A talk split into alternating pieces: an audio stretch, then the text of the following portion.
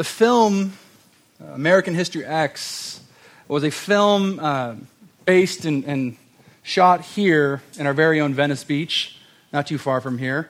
But it's a film which tells the story of hostility hostility of two sides, of a very wide chasm. It's a very grave film about differences and division. But if you've seen the movie, or if you know the movie, you know more than anything, it tells of reconciliation and redemption. It talks about enemies reconciling that chasm. And the crux in the very, very dark film is where Edward Norton's character, a, a neo Nazi convict skinhead murderer, befriends a black man as they attend to their prison duties. And we, as viewers, watch this horrific tension just ease. And all the shallow differences that once divided them washed away. So, my friends, tonight, that tension, that chasm is here tonight with an Acts chapter 10. There's a wall between our two main characters tonight, and the Bible calls it a dividing wall of hostility. And today we witness those walls fall, similar to how they did in American History X.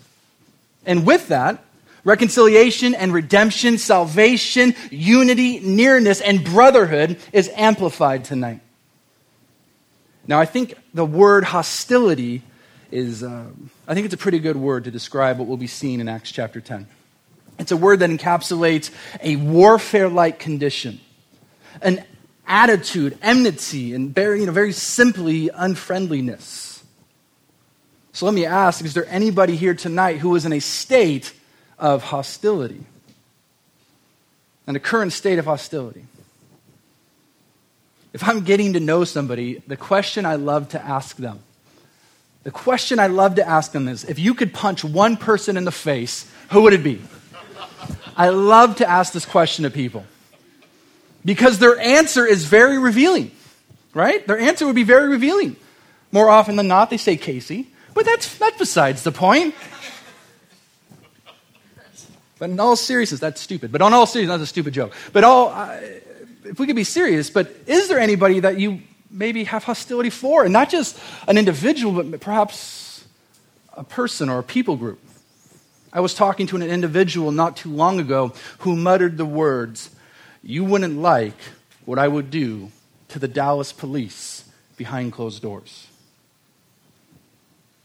There's great hostility in our nation and beyond these passing days. And due to circumstances, we are an ever increasing hostile society and people.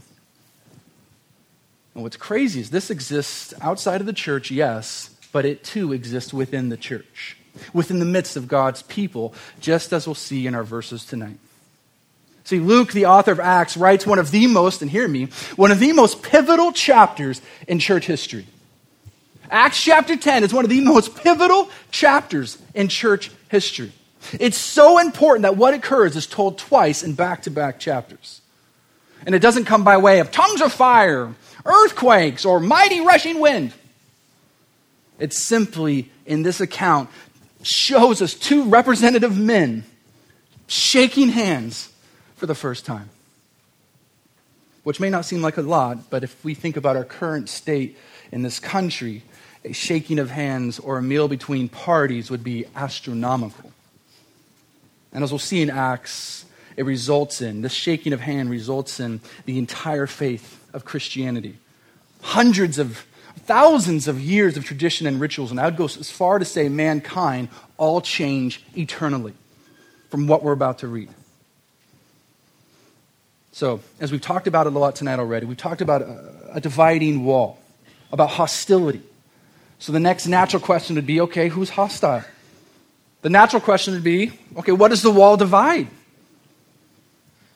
Well, on one side, we have those who are Jewish.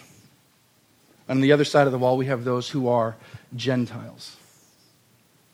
Now, if you are curious about the Christian faith, or if you are curious about the Bible, this is crucial. This is big. In Acts chapter 10, representing the Gentiles, is a man named Cornelius. Look at verse 1. At Caesarea, there was a man named Cornelius, a centurion of what was known as the Italian cohort. He was a devout man who feared God with all his household.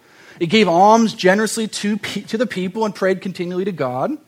And about the ninth hour of the day, he saw clearly in a vision an angel of God come in and say to him, Cornelius. And he stared at him in terror and said, What is it, Lord? And he said to him, Your prayers and your alms have ascended as a memorial before God. And now send men to Joppa and bring one Simon who was called Peter. He's lodging with one Simon, a tanner whose house is by the sea. Verse 7 When the angel spoke to him, he had departed. He called two of his servants and a devout soldier from among those who attended him. And having related everything to them, he sent them to Joppa.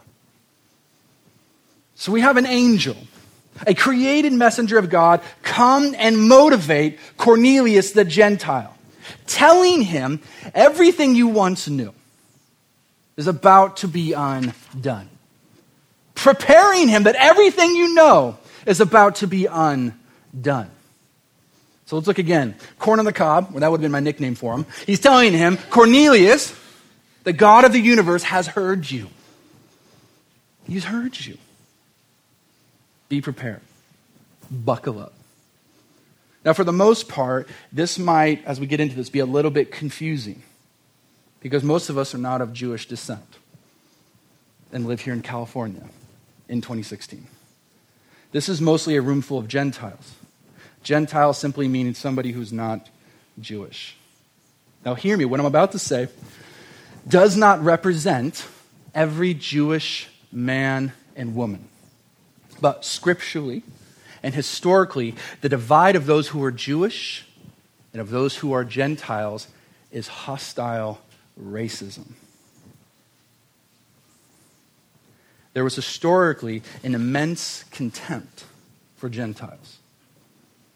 To the majority of Jewish men and women, Gentiles were dogs. They were pagans, godless, garbage, rats, and the damned. It was once infamously said that the Gentiles were created by God to fuel the fires of hell. Collective church, this was true separation. To really make sure we understand the separation, just some small examples. If a Gentile woman was pregnant, a soon to be mother, as we have so many in here today, if she was in the worst of conditions and in dire need of help, as Jewish descent, you would be advised not to help her so that you would not be responsible for bringing in another Gentile into this world. Even goes as far as milk. If your milk was drawn by Gentile hands, you would not be allowed to drink it because that means you are unclean as well. So you had to know even where your milk came from, and that went all the way to utensils to whatever else.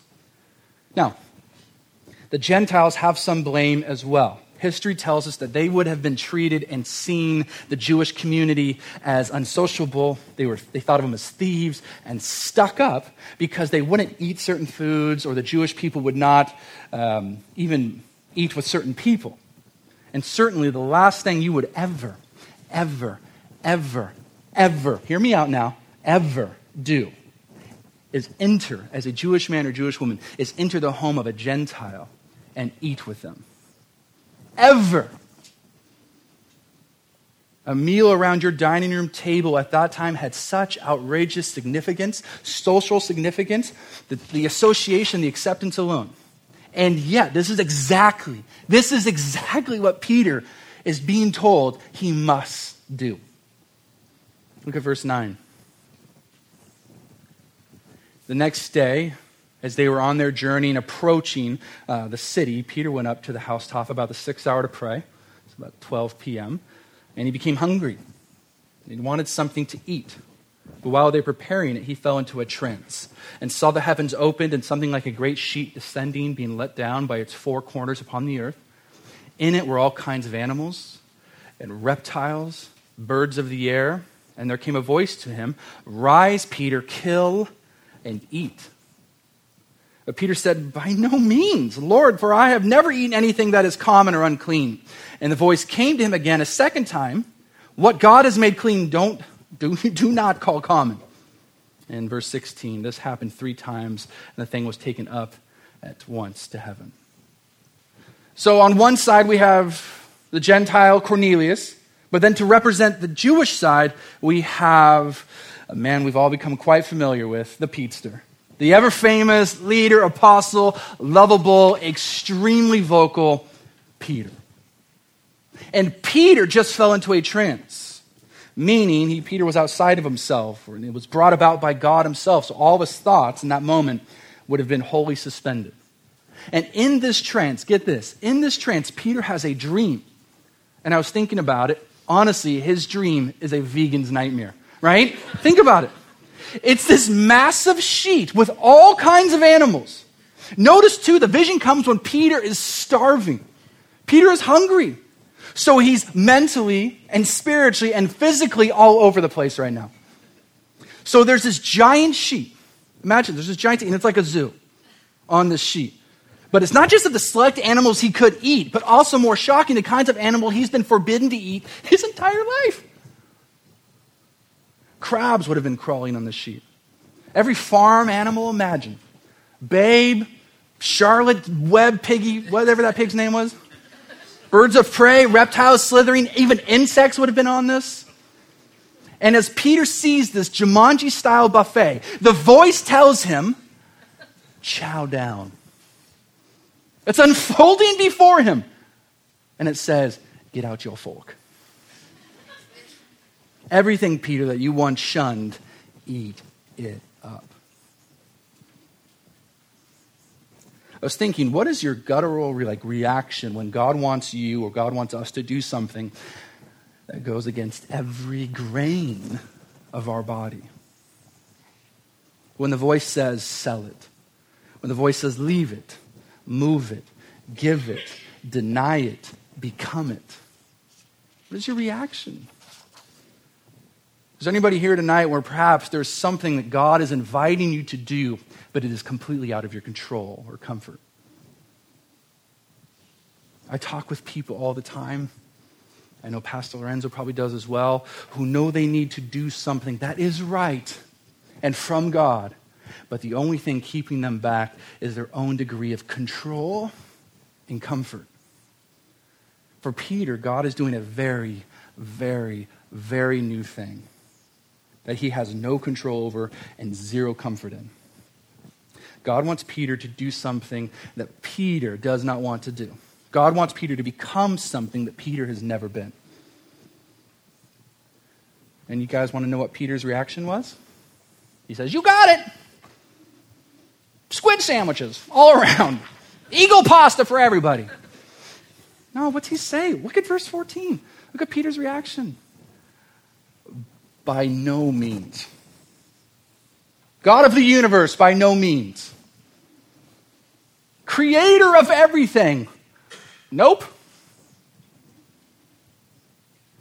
There must have been countless times in my life, and I'm sure will, that I have said the words to God, by no means. Christians, I believe, I really truly believe it's most evident, evident, uh, evident in these times, in these breaking points where we come to the end of ourselves, that then the truest form of transformation takes place. When we come to the end of our control, the end of our comfort, the end of our traditions, the end of our plans and abilities, then growth and formation are born.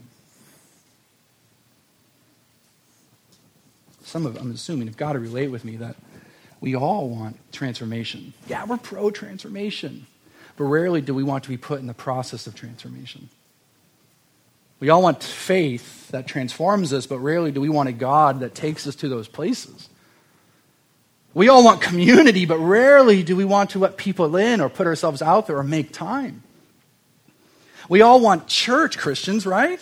But rarely will some of us do anything to serve or support that church.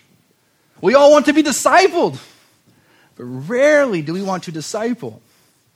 We all want to live on mission, but rarely do we want to befriend our neighbor. See, those moments and events like Peter's are invaluable for growth.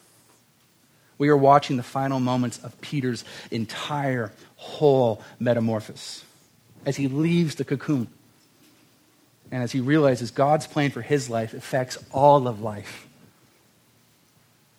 See, at this time, Peter would have been, according to what one pastor and commentator says, Peter would have had deep seated racial intolerance.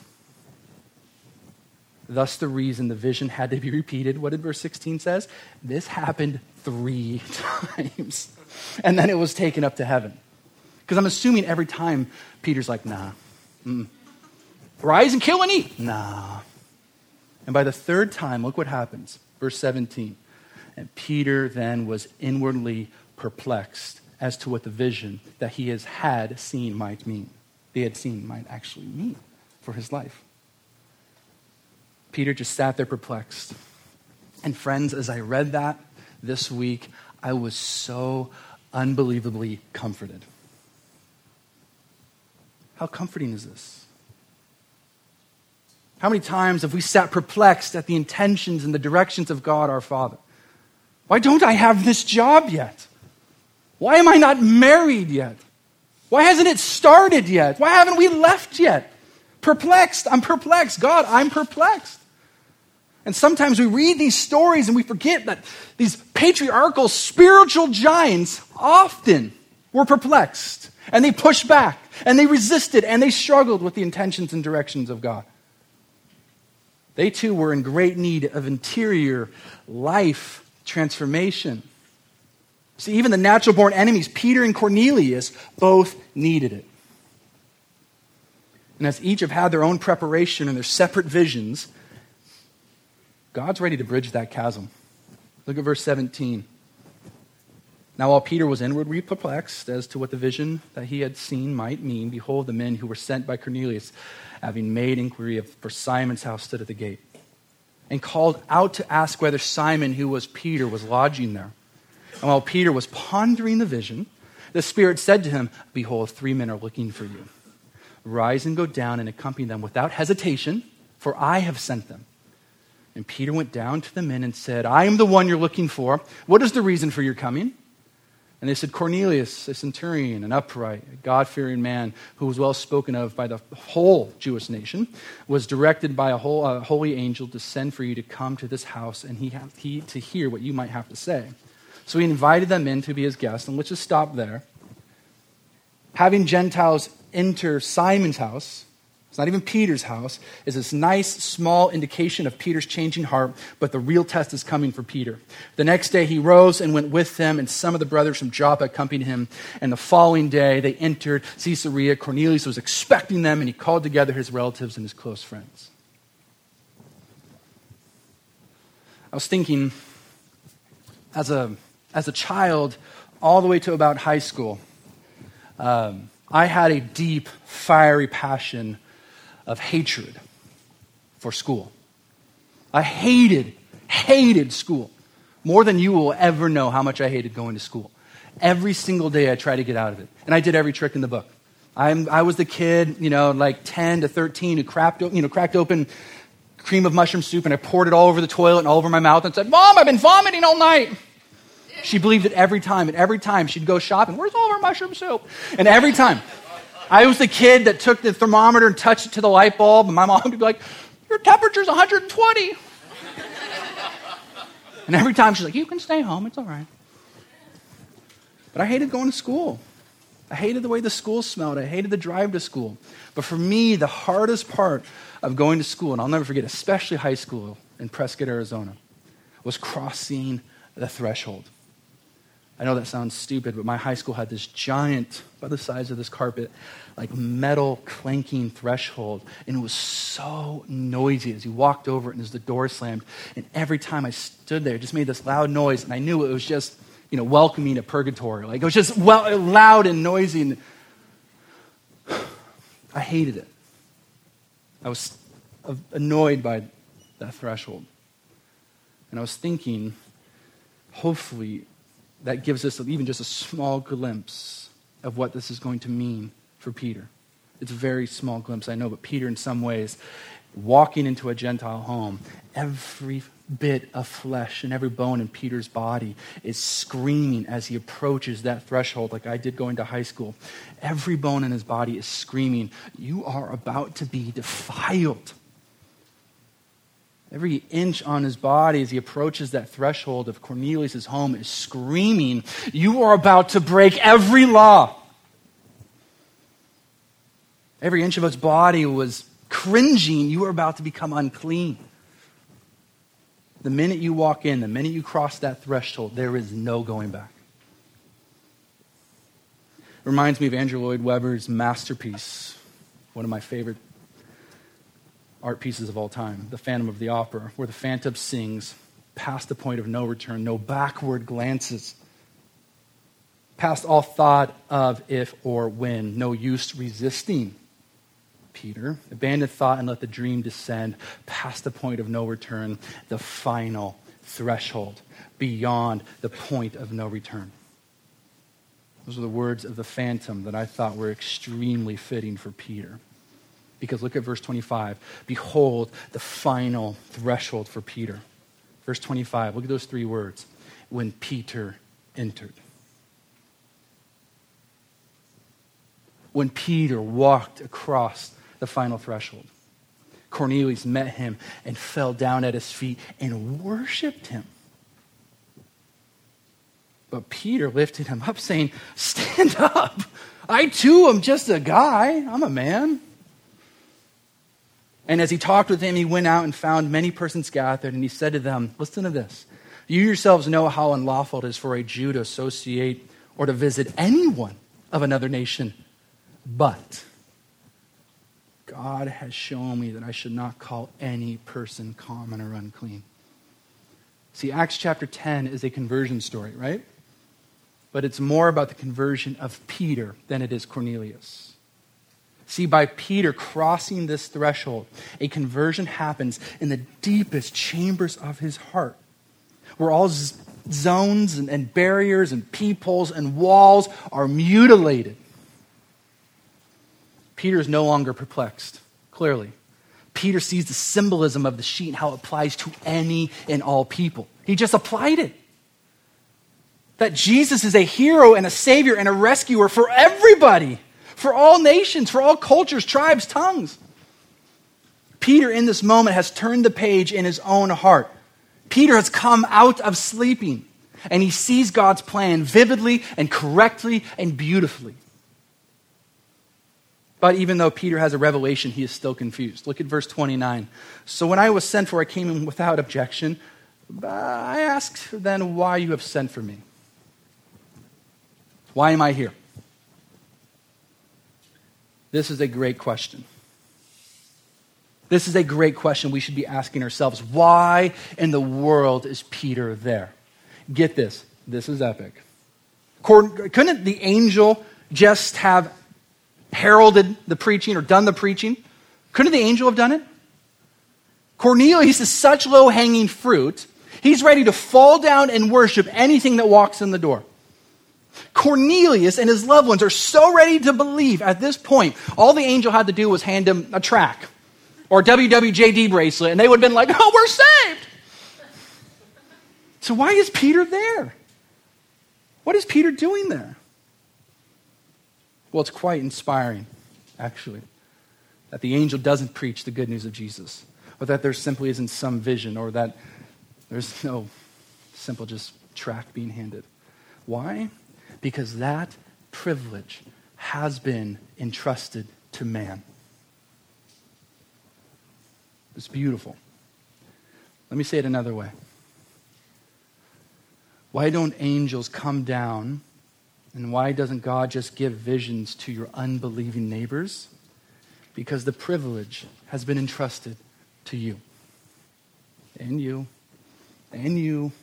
And me. Have you ever considered the implications of where you live and work, play and dwell as have been divinely placed there, divinely called to do unto those what Peter has done with Cornelius? To cross the threshold into their lives, to associate with them, to accept them for who they are, not what they should be. This privilege belongs to us. This responsibility belongs to you and to I. Is there any other responsibility more urgent and more dire than this? Jesus doesn't seem to think so. Jesus summed up the goals of every prophecy and every Bible verse by simply just saying this You shall love the Lord your God with all of your heart, and with all of your soul, and with all of your mind. This is the great and first commandment. And a second is like it you shall love your neighbor as yourself. And on these two commandments depend, on these two commandments depend all the law and the prophets. To love your neighbor as yourself. That's including neighbors who don't look like us, act like us, think like us, believe like us, have the same political views as us. Collective Church, we desire to be a West Side community that doesn't categorize or label but wildly loves our neighbor. Acts chapter 10 exhorts us to be diverse in our love, making every onlooker scratch their head and wonder. To look at our neighborhood dinners and be like, what? I heard a pastor recently say, and I loved it. He says, We are to live questionable lives. We are to live questionable lives. And at first I was like, well, that doesn't sound right. And then I was like, oh, I get it. to make people look and go, what is going on? People wondering why in the world our homes and dining room tables are filled with poor and rich, young and old. This nationality, this nationality, cannibal corpse music lovers and Taylor Swift music lovers, freaks and geeks, singles and married, widows and students, heterosexuals, homosexuals, USC, UCLA, Trump supporters, and Hillary supporters. If I've made anybody uncomfortable with that list, we're getting it. We're starting to finally get it. That's the same uncomfortability, uncomfort that Peter was feeling. To love our neighbors despite if we like them or agree with them or not. Now, Christians, this is a great intention to have. But the Bible says it is only possible through Christ.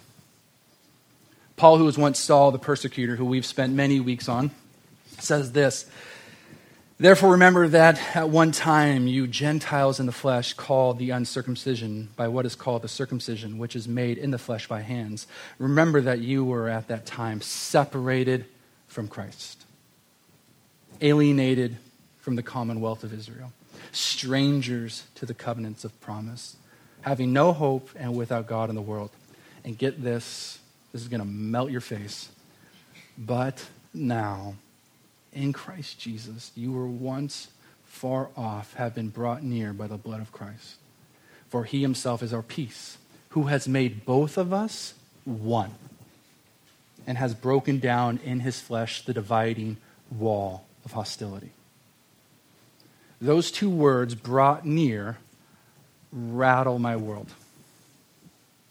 I want to get it tattooed all over my face. It rattles my world. So let me add flesh on this for a moment. You see, much like how Peter crossed the threshold, God too crossed the threshold in his son, Jesus. God came in Christ and associated with us. Ate a meal with us. I love the way my boy Eugene Peterson says it. God moved into the neighborhood. And he comes in the neighbor and says, No, no, no. I am yours and you are mine. And God, despite who we are, and the Bible says that we are sinners and we are wretched, despite it, God trespasses over our imperfections, our fractures and failures, our hate and our intolerance, our injustice and our prejudice, and He enters in. He crosses the threshold. You see, there was a dividing wall of hostility between the Jewish camps and the, and the Gentile camps, yes, but also between God and man. There is a dividing wall. If you are here and not a follower of Christ, hear me out.